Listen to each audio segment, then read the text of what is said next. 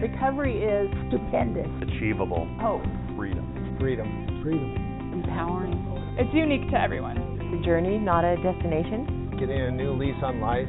Finding restoration after you fall down. Recovery is having the freedom to enjoy life. For me, it was finding a way to really love myself. My recovery is possible in part because of my own sense. Hi, I'm Jana Galarus, and this is my daughter Lucy. And a little bit about us is my daughter has special health care needs, and we know how to navigate the system. when you live through it, it gives you a new perspective. And um, when you've been through it for so many years, you know what the resources are and how to find them and we're here to help other families navigate through their crises, through their care coordination, through resources in the community, and to support them, advocate for them, and be there for their 504s or an IEP, in their disability rights, their human rights, and to help them propel and make their lives easier. Yes. Have another support system. Because we are not fun to live with all the time. so, our life story is Lucy has cerebral palsy and she has co occurring problems that go along with it and she do you want to explain a little bit? I have um cerebral palsy with spasticity as well as it's worse on my left side than my right. Um and i also have a lot of other things like my back is not good um my stomach is not great. Also have major anxiety based on a lot of my medical things because you're constantly in crisis mode because society is not used to you. Um, so you have to figure it out. Um, things like that. And we've had to navigate plenty of surgeries um, with my legs and things like that as well. And plenty of equipment problems. So yes. And and so um Lucy was born three months premature and um, she was born at two pounds two ounces? Three ounces but yeah. Dropped down to one pound 15 ounces. And um, she had failure to thrive. Um, lucy's adopted. Yep she's aware of that. We've always been open and honest in our communications I've always walked Lucy through every surgery and every procedure and spoken with and her. every situation, whether that I like it or not. yes. and so um, sometimes you have to find the right words. And Lucy, growing up, has had to find the right words to speak with her peers. My peers at different ages, and even, you know, people that are older than me and younger than me because they understand it in different ways. So I've had to learn how to phrase it in different ways so people can understand.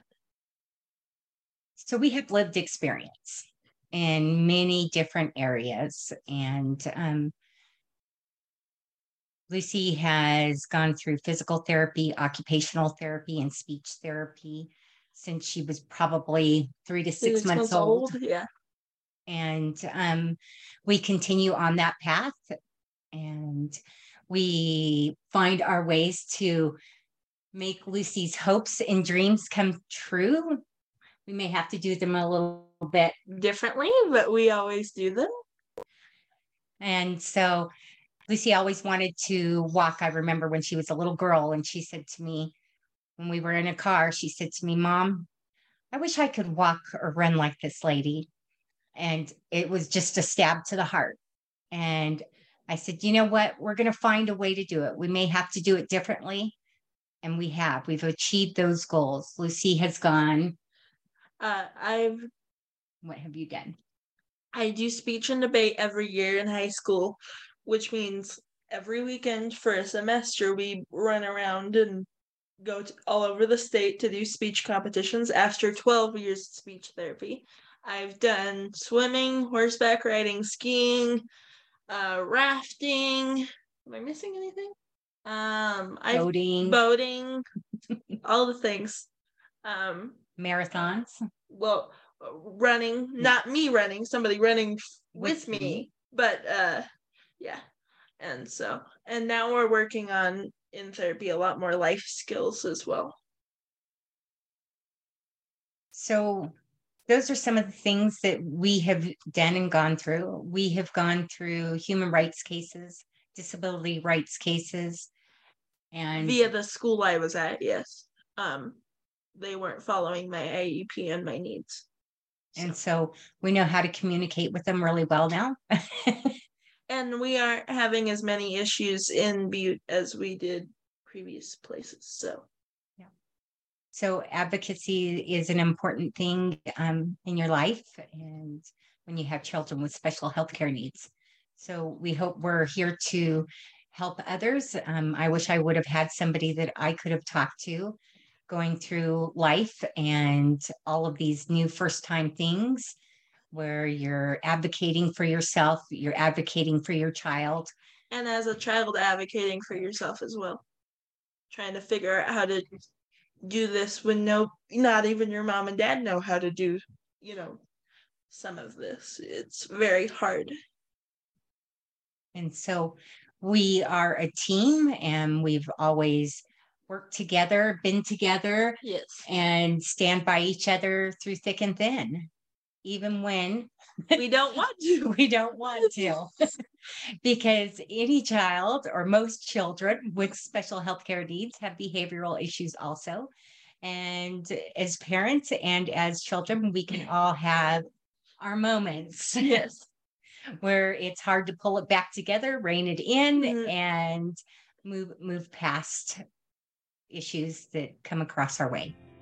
So thank you, and I hope everybody has a good night. Recovery works and recovery is possible. Recovery works and recovery is possible. Recovery works. Recovery is possible. Recovery is possible. Recovery works and recovery is possible. Recovery works. and recovery is possible. Recovery works and recovery is possible. Recovery is possible.